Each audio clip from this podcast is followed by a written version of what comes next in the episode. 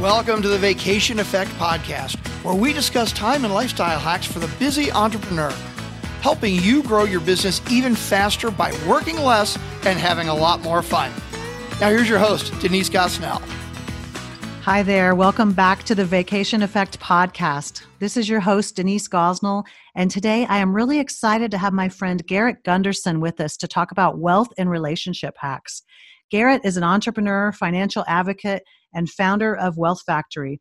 Garrett brings energy and excitement to debunking the many widely accepted myths and fabrications that undermine the prosperity and joy of millions of business owners.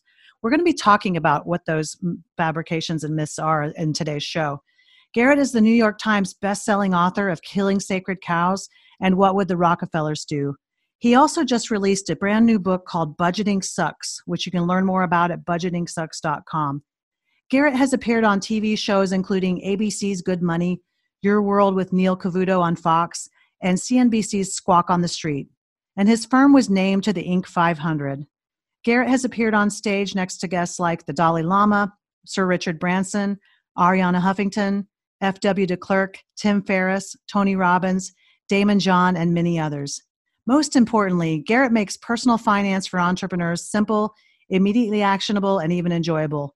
You're really going to love all the wealth and relationship hacks that Garrett and I are going to cover today. Thank you so much for joining me on today's show, Garrett. Denise, you know, I wanted to for multiple reasons. One of them being that you've always been an advocate for me to start doing licensing, and I'd be like, ah, I don't know, I don't know how to do it. You're like, just here's some ideas, here's some connections, keep, and you know, I just had a call with someone that's going to be a major licensee of ours. Um, I just licensed to another financial person last month and uh, you know done licensing deals back in the day with companies like rich dad or um, amazing.com and you know some of them i fumbled a little bit uh, you know some of them were were crushed it with but i really owe a lot to you for being an advocate that way and keeping me on the forefront of it Thank you so much for that. Well, you know, it's it's funny because uh, when I see somebody that's got such great wisdom like you do, and you're sitting on a gold mine of wisdom, I want to help get it out to the world. So, thank you for that little kudo. Though I'm really glad to have watched you do really cool things with that over the years, and I'd love to set the stage. So, Garrett, I was trying to remember. Did you and I we met through Genius Network, didn't we? That we've met. We've been yeah, at different we've events been in, together. We've seen each other at Maverick and right. spoken there. We've definitely met at Genius Network, I think a decade ago. Yeah, it's know? been almost, yeah, at least, a, oh. yeah, probably a decade. But yeah, it's been cool watching us both evolve over the years. And you know, I've had the privilege of attending um, Garrett's workshops, which I'll, we'll talk about here in a little bit, and just um, watching Garrett go through some, you know, personal relationship transformations, which we're also going to talk about. Because, you know, Garrett, you're right now you're focused on your company, Wealth Factory. Is that your main company that you're working, that you're the CEO or that you're the founder of right now? I think you may have stepped out as CEO to let someone else run it, but what's yeah, so, So Wealth Labs is my speaking and consulting company. So I have put together a one man show to help shift the context of money and finance in an entertaining way. Um, but I also give speeches with that company. I do one day immersions. And then Ripwater is my licensing company. So I actually create content for companies like Wealth Factory or, um, you know, these, this uh, guy, Scott Ford, another guy, Scott Jared. And, you know, like I'm building out content for them, for their, for the, they're up to. Um, and then Wealth Factory is our program where we help entrepreneurs to get their financial house in order, become economically independent, and when they do that, be able to swing for the fences and everything that they're doing so they can have more quality of life along the way. So those are the three main initiatives and companies that I work with. They actually have a lot of like working together and, and collaboration overall. Um, but yeah, Wealth Factory is the one that's most known. Okay, cool. Well, I'd love to start with talking about some of those topics, you know, gr- uh, wealth hacks, because, you know, you are one of the most knowledgeable people I know on this topic. And I know that you've even had to optimize your own um, knowledge in that area. I, you, I know you were telling me before how you took two months off and lived in Italy with your family. I think it was 2017, 2018. Yep. Um, I assume that you had to work through some kinks, or, or at least most people do, to work things out in order to be able to pull that off. Can we start there and talk a little bit more about what you did there and what rose to the top? The first time I said that I wanted to do that versus us doing that was just under a five year process. So I spoke the words, right? That's kind of the first step, which you're like, ah, how would I take two months off? You know, it was a little bit more than two months, and I only worked five half days over that two months of time. Now, that didn't include some mornings I would write because my family would be asleep and it's a really cool villa that we were at and felt inspired to write, but that didn't feel like work. It just felt like something that I was called to do. Um, so only five half days. Now, I spoke that, then it became about delegation. So, so really the four step process to get there was first collaboration. So collaboration was if I'm not there, what needs to happen? So I had to collaborate more with the marketing team to create initiatives. I had to collaborate and we and and I just kind of said, "All right, what can we do?" And they actually ran with it. They built this financial blueprint program. They sold for a hundred bucks, and it generated leads. And they did a lot of it online and in our database. So I wasn't out on the road speaking, and they made those things happen. The second thing was, what could I eliminate?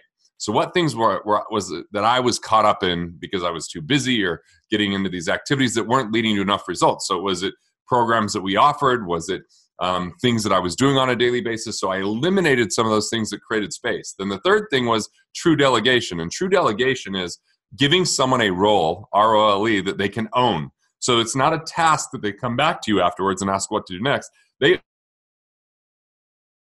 and they come to you. And then the fourth was co-creation. So what can we co-create to create more sustainable wealth? And so we built we built more recurring revenue type of models versus upfront one-time fee type of models over that 5 years. They created a foundation. We built a really amazing framework for the event that you came to, and they actually hosted one of those while I was gone. Oh, cool. So there were those kind of factors came up when I had that process, and then you know because we had this deadline, we had booked the flights, we had the villa. It really started to be about being really strategic about what I was going to do, which came down to five things. One is where could I be a leader to catalyze the vision for the company and to support the people to be the best version of who they are. That has nothing to do with management and everything to do with, with connection. The second thing is what could I do to build quality relationships? Because quality relationships are what lead to us hiring more people and the right people, to getting advocates that refer us, like you know, the, like someone like is one of those types of relationships. And then, you know, I learned from those relationships. And then the other three activities, because I limited it to five, was I either had to be writing and creating content through writing, or I had to be speaking and doing it from stage, or being on video. And if it was anything outside of those five things, I stopped doing it altogether, which allowed everybody else on the team to step up to figure things out, not to be as reliant upon me. Therefore, I'm not a bottleneck anymore. And that created the space to be able to travel and have a couple months with only a few days of work.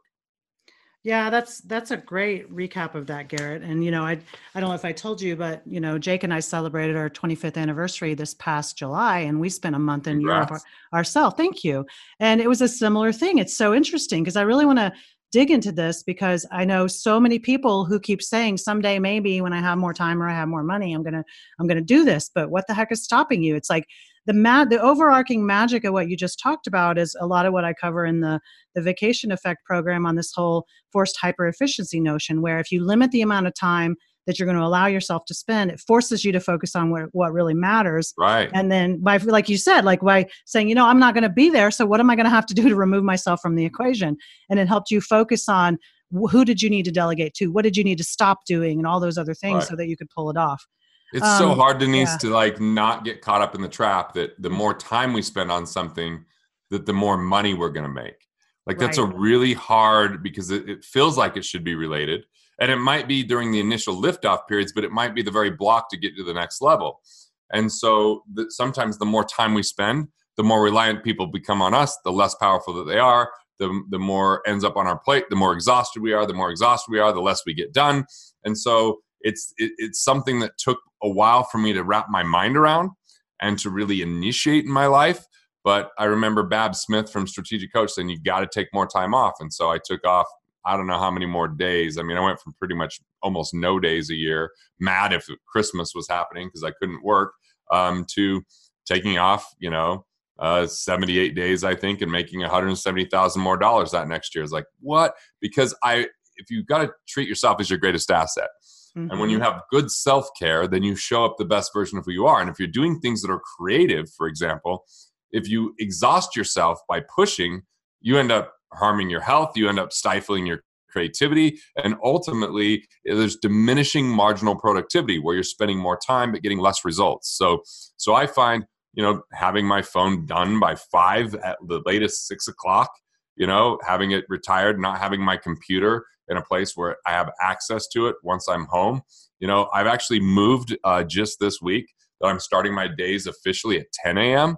Now I get up and I work out and I make some lattes for you know me and my wife, and I do uh, you know some. Right now I'm doing celery juice that she wants us on, so I'm doing that for her and me and the kids in the morning. And I write a little bit my five minute journal, and I get some meditation in, and then I can take my kids to school, and then I come home and have my coffee with my wife, and then get started at 10 o'clock.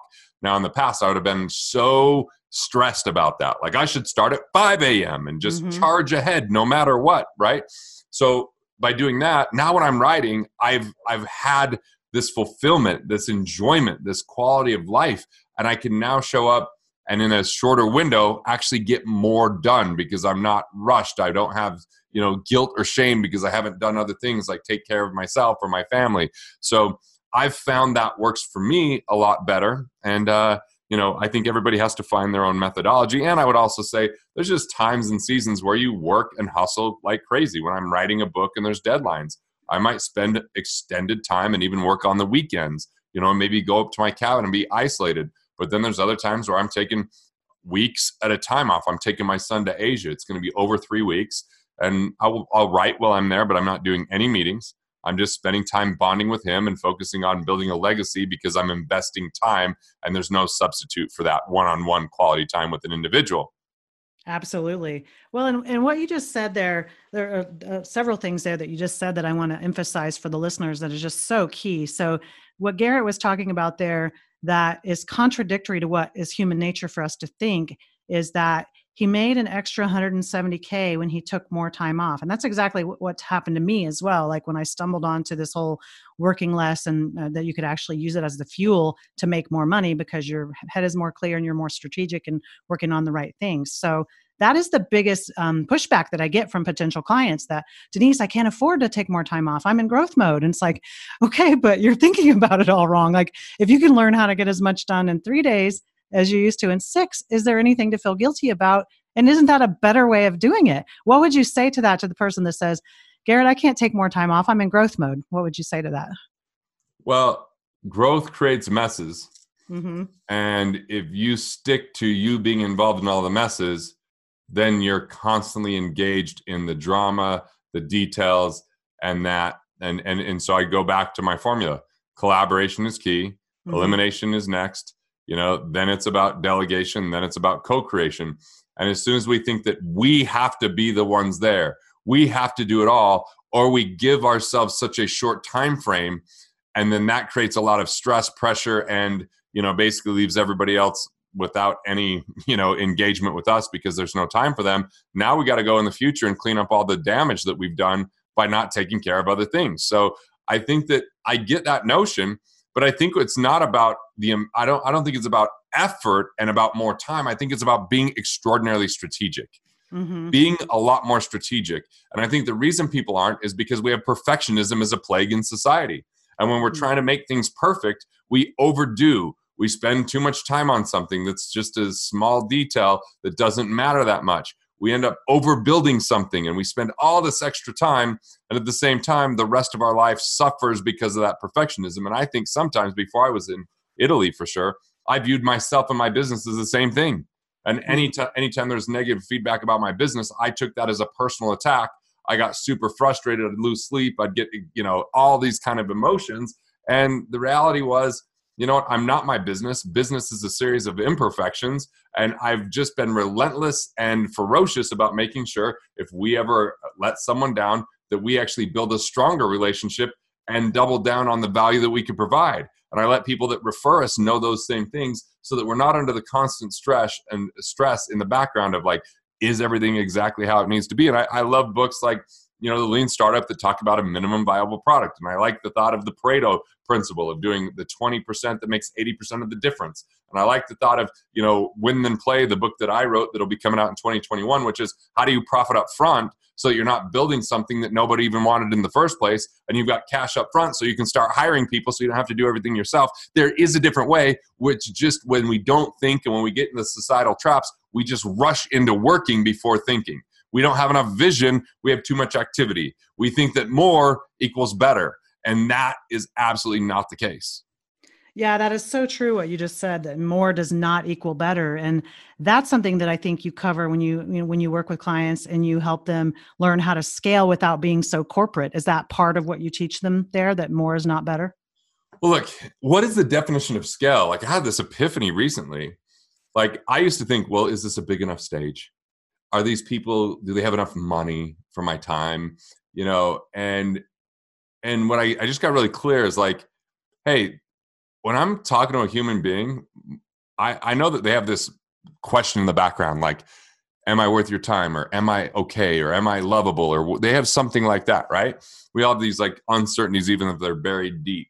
And so I've just decided like my mantra is your time is worth my time. And that all human beings come from the same place. And even if they've got you know issues and problems and they're financially broke like i can literally just sit with them with love and compassion listen to their story and then if i can sit through the pain when they're sharing those difficulties that are raw that allow you to really connect as human beings that's what's on the other side is connection. So for me when i was thinking about scale it was constantly like is this big enough? Is this important enough? Is this you know and then i had uh, disappointment all the time because i made everything about my agenda and so for me, I like to scale back from the things I don't love doing, from spending too much time, you know, enamored in my business.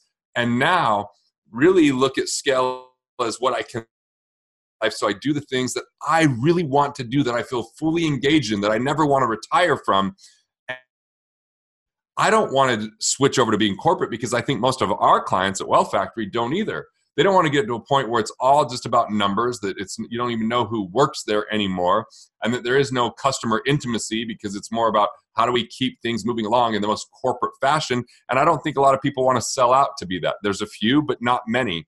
And so when they get caught up in thinking that they are their revenue and they've got to have more revenue there's people with more revenue and less profit because there's more problems, there's more chaos, there's more moving pieces, there's more complexity. They're dealing more with hiring and firing and issues and embezzlement.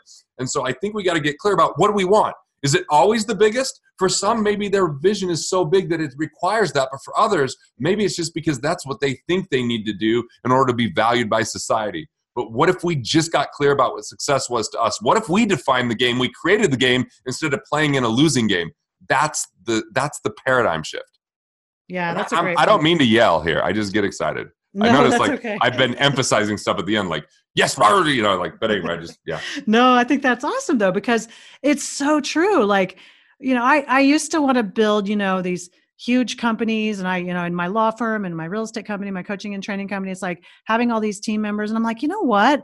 I'm happy just being a seven figure entrepreneur with no employees or one employee. Like I've got like lots of contractors that are regular, you know, contractors that they can do, they can work with other people too and they're not busy with me. And it's like, it's a win-win. I'm good to them. They're good to me. And it's like, I, I I'm happy with that. Like I'm happy without having the complexities of a huge team. Now I have like 14 people across my three companies that I work with, but I can scale up or down as I want to. I don't have to, right. have to stress over a huge seven figure overhead if I don't want it. I used to have that and I don't want that anymore. So, but some people do, and there's nothing wrong with that. So I think right. that's great. But, but so, get clear about what you want. Right. Because I think a lot of people, they just want more because they feel like they're in the comparison game. They think that business is like sports with winners and losers. Mm-hmm. And the person with the highest score wins, but it's not. You know, money is not like sports either. Even though the, there there isn't even a finite amount because they're constantly putting more on computer screens and printing more. But ultimately, there's an infinite number of times that money can exchange hands.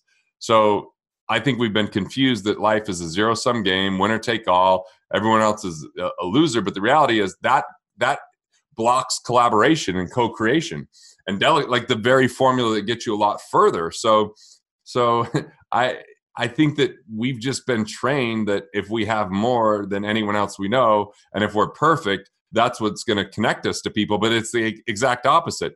Those people that try to be perfect, uh, you know, they just seem douchey. They're no fun. Like I feel like sometimes the flaws and the and the quirks are what really connect us. A lot of times, and I do comedy, it's always about the imperfection. That's where the funny is, not in like, hey, I've got it all figured out. Look at me, you know. So so there's a lot on that. Oh, absolutely. And you, by the way, Garrett is incredibly funny. He could, you could have a second career as a stand-up comic. I mean, you're hilarious. Well, I, I'm being, uh, you know, I have a comedic agent that I got after the last time we saw. oh, really? Later, uh, cool. And so, um, and the one man show that I'm doing that really is this contextual shift from selfishness and poverty and scarcity thinking into more value focused and uh, you know how how they're really going to get to a place of fulfillment it, it has four characters. There's funny in it. I'll do a moment of stand-up comedy in the middle of it. Um, i actually sing and at the end my six foot three uncoordinated in high school ass is going to dance to show freedom. How about that? That's great. Well no choreograph no i'm not going to let anyone you know teach me how to do it. You're just going to see the rawness of what freedom looks like that I look forward to hearing about that, man. When you get that ready, I want to see it. I, I, I loved watching you roast Yanik at Camp Maverick. That was so fun. Oh my god, that was one of my favorite. Yeah. Like, roasting is so fun, and I was nervous because I have this uh this guy Marcus, who's a who's an amazing comedian. I do a lot of my writing with him. Like I'll come up with the concepts, but then we then we kind of like work on it and formulate the funny, so I don't have to you know do that on stage. And I was supposed to meet with him, but didn't I wasn't able to, so I had to write the thing with Yanik without any testing, right? No feedback like, is this funny? Is it good? So I was a little nervous, but man, that really landed well. And Yanik is an easy target. Oh, it was hilarious. He, he did it, and, and, you have to realize Garrett looks like Jesus, so like what, what Jesus is portrayed in illustrations too. So that made like, it even like more you, hilarious. Like United States Jesus, not yeah, Muslim Jesus. Yeah, sorry. Right? I'm like United I'm like States U.S. Jesus. Jesus for sure. Yeah, yeah but in what you see in the portraits of you know the last supper and all that stuff. So that was that made it even funnier. So anyway well i'm looking forward to that. But the point is have fun right? That's what we're saying to listeners. Like don't be so uptight about freaking scaling your business all the time if you're not having fun right? Right. And and look i know we want to provide. I know we want to impact the people that we serve. But i just think that if we do that with the notion of sacrifice see there's there's a lot of notion that the only way to get ahead is to sacrifice. So sacrifice time with family sacrifice health sacrifice you, you know all this. And you'll hear it from some of the most amazing athletes that have definitely done that because they really to be world class and the world's best you know yeah they spend less time. You know there is a cost to that. That's real. Um, but the reality is in business we don't quite have to do that because we're not the ones holding the ball. We can delegate. We can hire out. Like it's it, so it's funny how we take the analogy of sports and then bastardize it for everything else. But I also feel that if you if you choose the right business and the right work in your business, the win is in the work, not just in the outcome and the trophy. The win is that you're enjoying the process along the way and the space in between. And if you don't, then and you're trading your life for something that isn't fulfilling, you're not going to one day wake up, flip the switch, and be like, that was all worth it. No, you're going to be like, you're going to lose a sense of who you are. You're going to lose a sense of excitement. And it's not that we get to do passionate work every moment. I mean, there's the details, there's the minutia, there's the hiring, there's the firing, there's difficult conversations, there's things that don't go according to plan. But the question is, is it worth it? Is it something that overall is fulfilling and meaningful and creates the right impact so that it's something that you really want to do on an ongoing basis. Yeah, that's so true. And you know, you I'm sure in what you do with your clients as a wealth architect that you see a lot of missed opportunities and a lot of mistakes. So, if you had to pick the biggest mistake that you see your clients if we want to call it mistake, but that's, you know, the the mm-hmm. biggest thing that people you help them fix or address, what would that be when you're when you work with your clients? I feel like we're really good at making personal finance personal. Mm-hmm. So truly listening to them to find out what they really want and asking the questions that nobody's asked them or they haven't asked themselves. Right. And then bridging the gap of getting their financial house in order to support that now rather than 30 years from now. Gotcha. So the mistake is they haven't even gotten clear with themselves on what they really want. Yeah, a lot of times they know what they don't want. I don't want debt. I don't want, you know, I don't want to work so hard that I'm stressed all the time. There's like all these kind of don't wants and then there's the do wants which are usually societal accolades. Um, but a lot of people check all the boxes and they get there and like hmm, why am i not happier? And it's even worse then because now they're really frustrated and and it's late you know? It's late in the game and they're like crap what am i going to do? So right. well is that is that the biggest opportunity that you think they haven't most of your clients haven't tapped yet? Or what would that biggest opportunity be that when they come to you you help them you know recognize it Well, the first thing that we do is we, you know, we find them money because mm-hmm. I find when they don't feel stressed and when we've saved them a bunch of tax, saved them a bunch on interest, saved them a bunch on non-performing investment fees, saved them on duplicate coverages or costs with insurance. If we plug the leaks and create efficiency, that improved cash flow gets them to dream a little bit again, gets them to feel a little bit more confident, gets them to feel a little bit less stressed. It's seed capital for their business. It's seed capital for their liquidity and safety. It's immediate momentum, and they feel like some hope that they can tackle their finances because people, it requires courage to face their finances. And a lot of people have tried to face it just to find out someone wants them to fund a retirement plan that doesn't help them out today or like if they would have met me when I was 19 years old, I'd have been selling them mutual funds and life insurance, which might not have been the right thing for them, but that was the only way that I got paid. Right. So so you see there's like a, an agenda that they they follow a lot of times that may or may not be the right agenda for them. And if they don't have their own personal philosophy around money or their own personal plan of where they want to go, someone else is going to sell them theirs. And so I feel like finance has become overly transactional and it's relied and been predicated upon accumulation, which accumulation is we're going to set money aside and hope that, you know, these are the notions. It takes money to make money, which is what people who want your money say.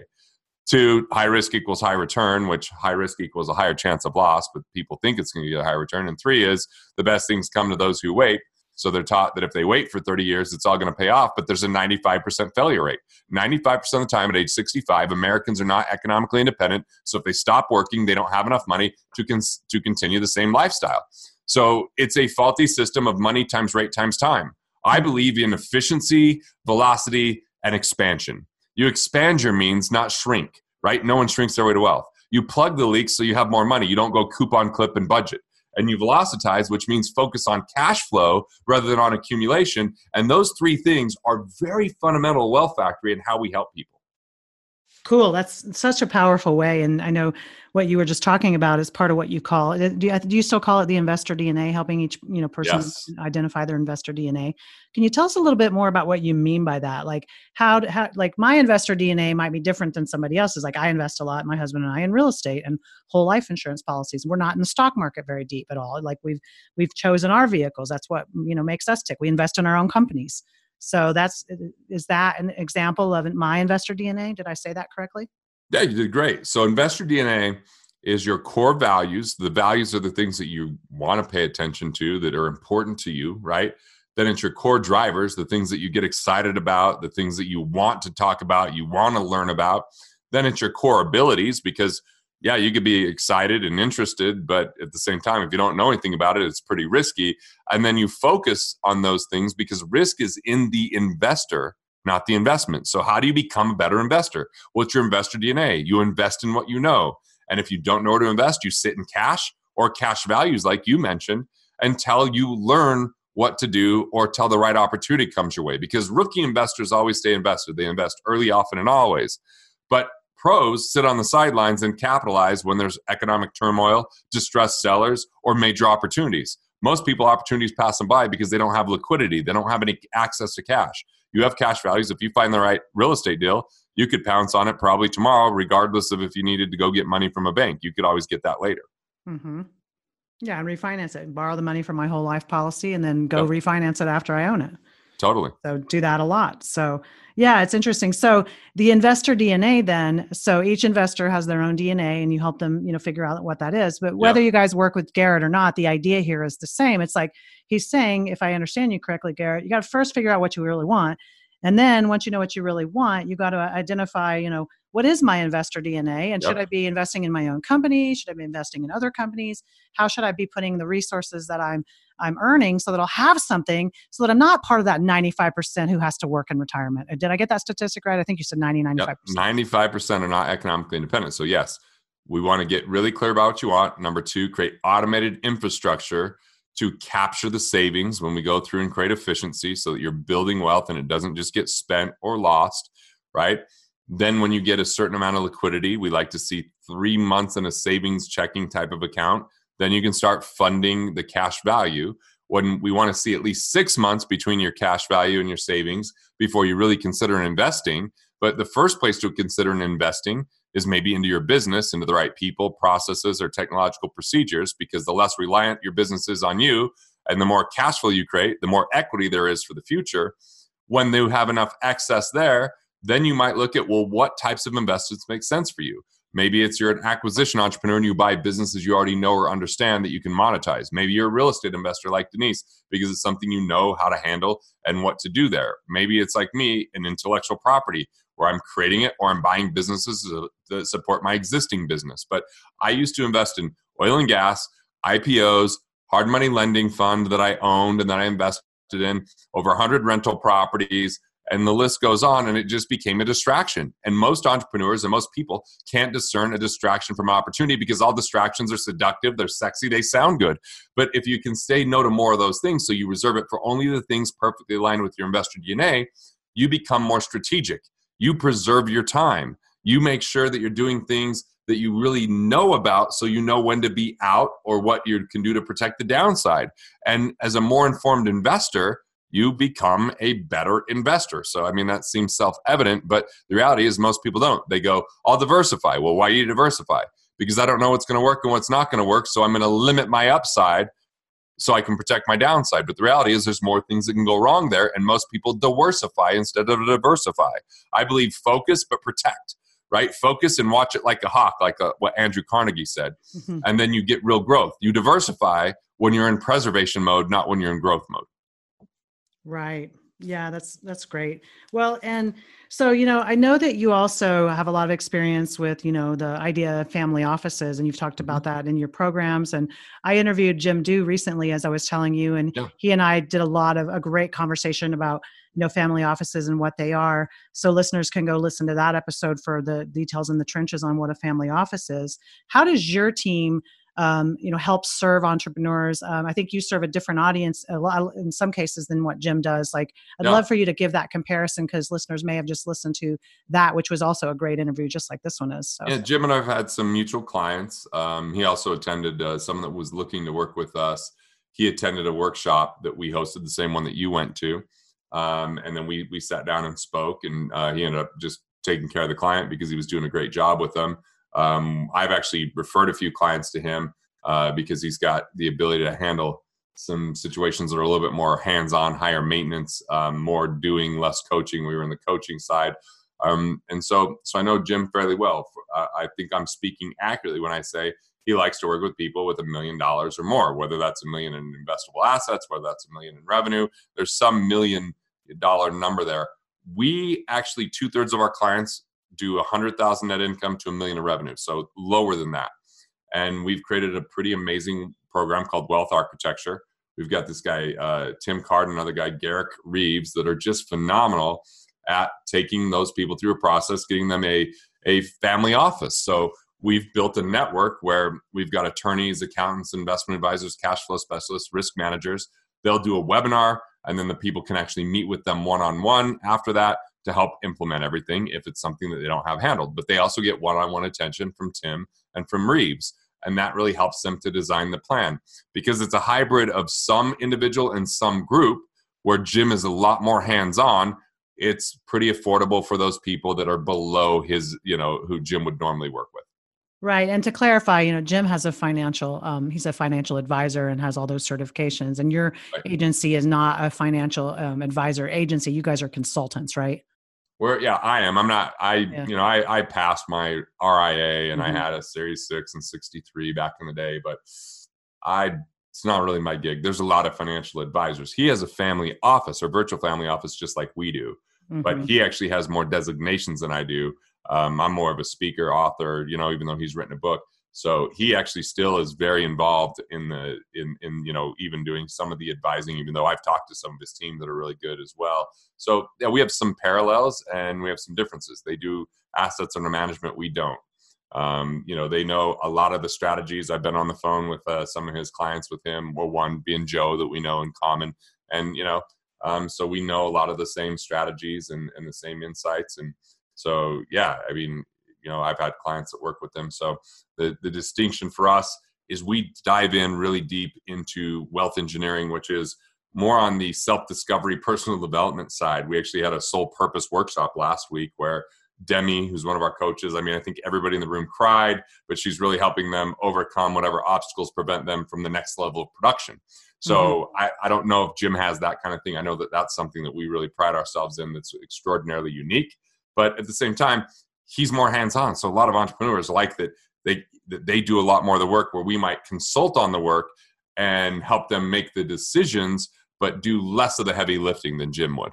Right. Well, and that's what I love about you guys because I've worked with both of you. Like, yeah. you know, so what I wanted to clarify for listeners is, you know, whether you guys, you know, reach out to Jim Dew's team or Garrett's team or, you know, your own team, these are the kinds of questions that you want to be asking when you hire wealth consultants and financial advisors and like the kind of stuff that that Garrett and I are talking about here today and that I talked about with Jim this is this this is the way that you keep wealth and protect it. You earn it you keep it and you have it when you need it and that's what really matters. Whether you work with these guys or somebody else I don't care. Just please do it for yourself and your family. That's the real message here right Garrett? Yeah I mean we you know yeah. we we have a capacity issue so you hear me being pretty pro Jim do. I mean, I've just mm-hmm. watched him do a great job for Joe over the years. You know, right? I saw what he did in the Genius Network room, and really is taking care of some people.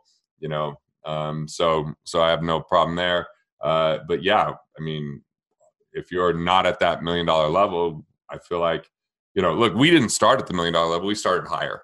For a lot of years, we were you had to be at least a million. But what we found is we were turning away a lot more people than we were taking on and we were limited to 125 people a year. We quadrupled the number of people we could take on with our new program. It took us four and a half years to develop, and the results are ridiculous. They're phenomenal. I mean, I think it's a bargain. You know, oh, it's, your, it's, your two day workshop is phenomenal. I would highly encourage listeners to check out your um, two day workshop that you talk about on wealthfactory.com because, like, I learned I learned more about investing and investor DNA and like um, just what it takes to build wealth and keep it in the future. Like, and I've studied a lot of stuff. I used to have my Series 6 and 63 license. I used to have an insurance license and a mortgage broker license, and every kind of license you can imagine, because I want to know what the people that I'm paying know so that I know whether they're ripping me off or not, right?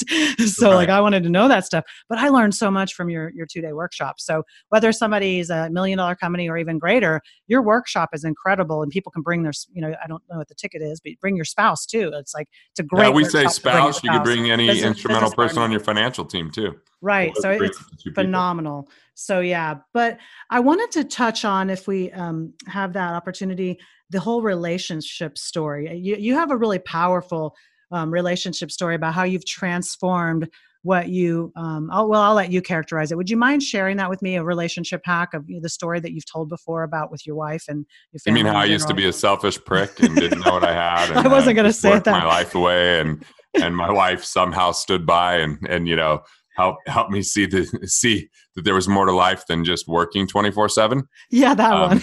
yeah that one? Yeah. Uh, yeah what happened there and what did you do about it and where's your life now? I mean damn. Like well this is where my life's at right now. I just like i'm having an amazing day because my wife just texted me you know uh, like we just sat there. I, I was almost late for this because you know she just told me i love you um, so much for all that you are. You are an amazing man, you know. And we were t- revisiting some of this bullshit from 2008 and 2009 and how I operated. She goes, humans make mistakes and then they learn. And you know, like it was just there were some things that I don't feel like we ever fully dealt with, and I just want to give an opportunity for her to let me know like what the impact was on her.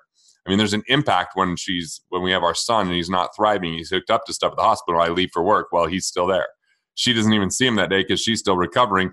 That's how out of touch with love and family and connection to be something in society. Damn, you know, like, like that's crazy. Mm-hmm. And so we have a weekly meeting and we i created a vision for my marriage to be an extraordinary husband and a premier romantic and um, you know we we do date nights every week we had one last night we have another one tonight just because it's one of our friends birthdays so two nights in a row which is pretty awesome we're going to our cabin this weekend you know we're she's she's going to write my, we're writing a memoir together where we're going to write letters to our kids and it's going to be our legacy book that actually helps people with their legacy as well so we're heading out to tucker's class with scribe for that later this month. Um, you know, her and I have been doing some podcasts together. Like, I just realized she's been my unsung hero. She's been my advocate. She's been my shine the mirror up to you know, put the mirror in front of me so I could see my bullshit. And I get all the credit. But the reality is, I'm just an, another hardworking asshole if it wasn't for having that femininity and that that subtle power and that intuition and that belief in me that I could actually be better than I was at that time. And you know, it's been pretty extraordinary to put her first. In 2012, I let her know she was more important than anything. And by showing that, it was so rich and rewarding, better than anything I'd ever experienced in business. And the good news is, it's not an either or. I've had great accolades and success and, and moments in business, and she's been the one that cheers me on. I just gave a TEDx talk, got a standing ovation. I called her and I was like, this, and we just shared the moment. She's like, I should have flown out. And I'm like, I know, but we got kids, you know? I'm like, it, it, all, but I was like so excited to celebrate with her. I got a standing ovation for my one man show practice last Friday. She's the first person I called because I was so excited. It's like awesome to celebrate. And you know what? I've just opened up all that I am. I've shared all my secrets. I've shown my heart and everything and every imperfection. And she chose me still. And there's nothing that can compete with that, Denise. There's nothing I found. That's incredible. And, you know, I remember you talking about there was like a, a, pivot point moment in your life when, you know, you you guys were having a discussion about how she would rate you as a husband and you, you know, you, do you mind sharing that? And then I want to tie it back to what you yeah. just said. I have a, where I'm going with this, I have a point. so, oh yeah. She, yeah. you know, like I, my business partners died in 06. And so I was up at 5 a.m. and I was not back by the time my son was asleep and she was asleep some of the time. So I, I put on 25 pounds and I wasn't seeing them at all. And I was just exhausted. And we were finally having a day off because it was Thanksgiving and we're driving down to have Thanksgiving dinner with my family two hours away. And she just told me I was extraordinary at radio and speaking and business. But then she looked back at my one year old son in the back seat and looked back at me and she said, but really an ordinary husband and father. Yeah, so that hurt, but it was right. And that was a pivotal moment for us. That was a pivotal moment for me because there was no arguing that. It was just mm. accurate, you know? And pretty amazing that she said it candidly.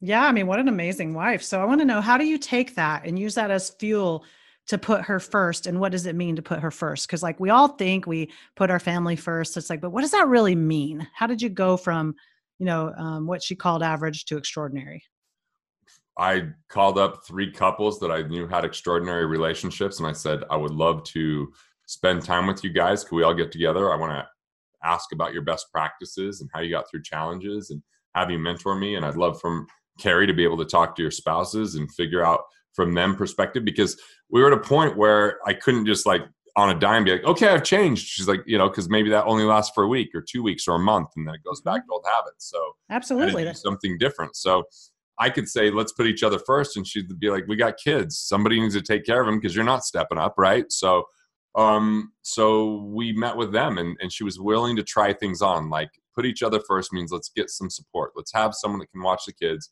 so we can do a date night. Let's make sure that um, we don't just you know have the kids at every whim and go do everything for them. Spend twenty four seven with them. Let's take some trips, just us right? Um, let's do date night. Let's have a meeting where the kids aren't around. And that meeting, we'll talk about the kids so that when we're having a romantic moment, we're not letting the kids disrupt that because it's hard when they're young. They're romance and sleep terrorists. They're cute, but they're those two things. So, mm-hmm. so for us, you know, that's what that looked like. And then we just created a framework that started to work for us. And so wealthfactory.com forward slash marriage, I have a talk I did at Genius Network, at Mastermind Talks I have interviews with my wife and I, with Jon Butcher of Lifebook and Dino Watt, who was a coach that we hired with the, the business of marriage. And we have like our agenda up there. And we, you know, Joe Polish shared this with a bunch of people, and a bunch of people are getting phenomenal results. So that's how I ended up talking about it. It wasn't my normal talk, it was just how I was operating in my life. And oh my God, you know, that was up and down from like 2008 to 2010. I, I just felt like a failure because I, you know, I had had all these accolades and my business had done nothing but grow. And all of a sudden it, it started to have trouble and it started to create cash flow constraints. And now all of a sudden I was borrowing money instead of depositing money. It just became like I felt like a failure. And, you know, I was spending time away from my family. So they were stressed out and I wasn't paying them the money that they were used to. And then, you know, it's starting to impact my mom because I had bought a house that now I had to sell that, that my mom and dad were were living in. So it's just like I just started to really hate myself and not value myself. And because of that, I was a selfish asshole. I didn't love or show expression of love to my wife because you can't love other people when you don't love yourself. And when you mm-hmm. feel like you are your business or you feel like you are your mistakes or you feel like, you know, all these kind of things, then those types of narratives and stories start to push those people away because you you don't want them to know how shitty you are you know? And so it created a numbness. And coming out of that was up and down. It was difficult. I remember breaking down crying in front of her, and she just didn't even comfort me. And that was one of the more painful moments of my life. I went and looked in the mirror. I'm like, is this it? Are we over? We were best friends. This has been the only one I ever loved. How do we get to this point? Right. Mm-hmm. And fortunately, she was willing to get go through it and get to the other side. And you know, I like we talked about it last week. Like she really kind of had some hatred for me you know and i understand why now that i see the error in my ways at the time i just doing the best i knew under really extremely stressful circumstances well and what you just and thank you for sharing that garrett and what you said is so important because i think it takes us back full circle to where we started with how you took the two months in italy and how you've transformed your life in your relationships so you know it's like how you had to you had to go through that you know in order to have the fuel to figure out a better way. But knowing what you know now what would you go back in time and tell that version of yourself that was working all the time and not, not you know not spending the time with your wife and your family? What would you go back and tell that person that felt burdened and stressed and guilty about working all the time? Would you still say dude it's not the answer focus on your family first the rest of it will work its way out yeah there, there might be some ups and downs but that's what yeah. really matters what i would tell myself is perfectionism is a plague. Mm. Nobody expects perfectionism. They mm-hmm. expect love and communication. And the and the reality is they love you in all of your glory and in all your imperfections. And then and you know, it wasn't about just the life I could provide every moment. It was about showing up and just giving them who I was, regardless of the money, because you are not your money, even when you have money. And you are not your accolades even though you have accolades. So this is the people that i could be safest with to show my scars and i was trying to hide them out of embarrassment out of personal judgment. And so my message would have been like hey you're an arrogant prick if you think other people are going to love you more than you love yourself. And two they've proven out you can trust your heart with them and that they'll help you through this you don't have to go it alone yeah that's great that's beautiful well, thank you for sharing all of that. I mean, that's just incredible nuggets there. Is there anything else I should have asked you that you think listeners would, it's one of your ninja secrets that you've been holding back on me? Anything you can think of on business growth or relationship or time hacks? I mean, you've shared so many great ones already. I got a lot of time hacks, got business growth, got all those kind of things. I mean, there's yeah. so many of them. I just say go to my YouTube channel, subscribe. It's free, and I put out five videos a week on everything from you know like beyond time management there's a system i use called what am i doing now it lives in my calendar in the next two weeks in time and space so i have an occasion for it if i'm not doing it now it's something i revisit daily or weekly to find out when it moves into the doing now or when it if it moves to the parking lot which is i don't know if this is going to be a good idea i have no bandwidth for it so i'm putting that off and i just revisit that monthly or the never doing and i just eliminate it from my life and by doing that, I have full permission to brainstorm, have a boatload of ideas, but I never take on more than five in any given quarter. And then beyond that, I've totally changed my timeframes of everything because it's just about expression. And, and I at least have economic independence. So I don't feel forced to make a dollar any day. And that's allowed me to create a, have a lot more creativity. So um, that's, you know, that's, that's kind of on the time side of things. Um, on the financial side, man, I got so much around tax, but I'll just say, you know rent your house out to yourself 14 days a year to your business. It's tax deductible to the business and then you don't have to pay taxes on it personally. So host a you know something for your employees uh, film something for your business host something for vendors for clients and enjoy yourself at the same time have it paid for and then a lot more with those write-offs. That's great. Yeah and is that covered in your new book that I understand just came out? Budgeting yes, sucks. Budgeting sucks. I've got oh how to pay yourself first in an automated way, how to save on all these things that plug the leaks, and then mindful cash management versus budgeting, and you know uh, how to build the right family office and how that process works so that you have a team because you know the game's kind of won when the team's picked and a lot of people are missing players on the team so Great. Well, so sounds like the best resources um, that you've talked about so far are budgetingsucks.com your new book is that the right website for that if people want to download the Yep. book and um, Yep. you know get some i know you mentioned there's a lot of freebies that go with it Yep. I don't even know what all the bonuses are because Yeah. it's so fresh yeah. right now, and we've done a lot. Like I know I just saw the quick start guide yesterday, so there's a Oh, quick start guide plus the book plus I did the audio book, which I almost never do that till a year after, but this is coming out simultaneously. Oh sweet i'm looking forward to checking that out and you mentioned your youtube channel what do they need to search on to find your youtube channel and i'll put this in the show notes once Yeah, you if you're in a, if you're in an internet browser, Garrett.live will take you there. If you're on YouTube, just type Garrett Gunderson. So one of the two. okay got garrett.live and then also wealthfactory.com is another great resource right is that your Yeah. main main company website Yep. So, um, Garrett, it has been such a pleasure having you here today. Thank you so much for joining me. Well, thank you. And uh, now I'm going to go do what we talked about and go pick up my son from school. So thanks so much. Awesome. Thank you for joining me. And remember, right. everyone, freedom is a mindset, not a destination. Until next time. Thanks so much for listening. For more information about the vacation effect or for details on today's show, head over to our website at vacationeffect.com. If you enjoyed the show, please rate and review it on Apple Podcasts or wherever you get your podcasts.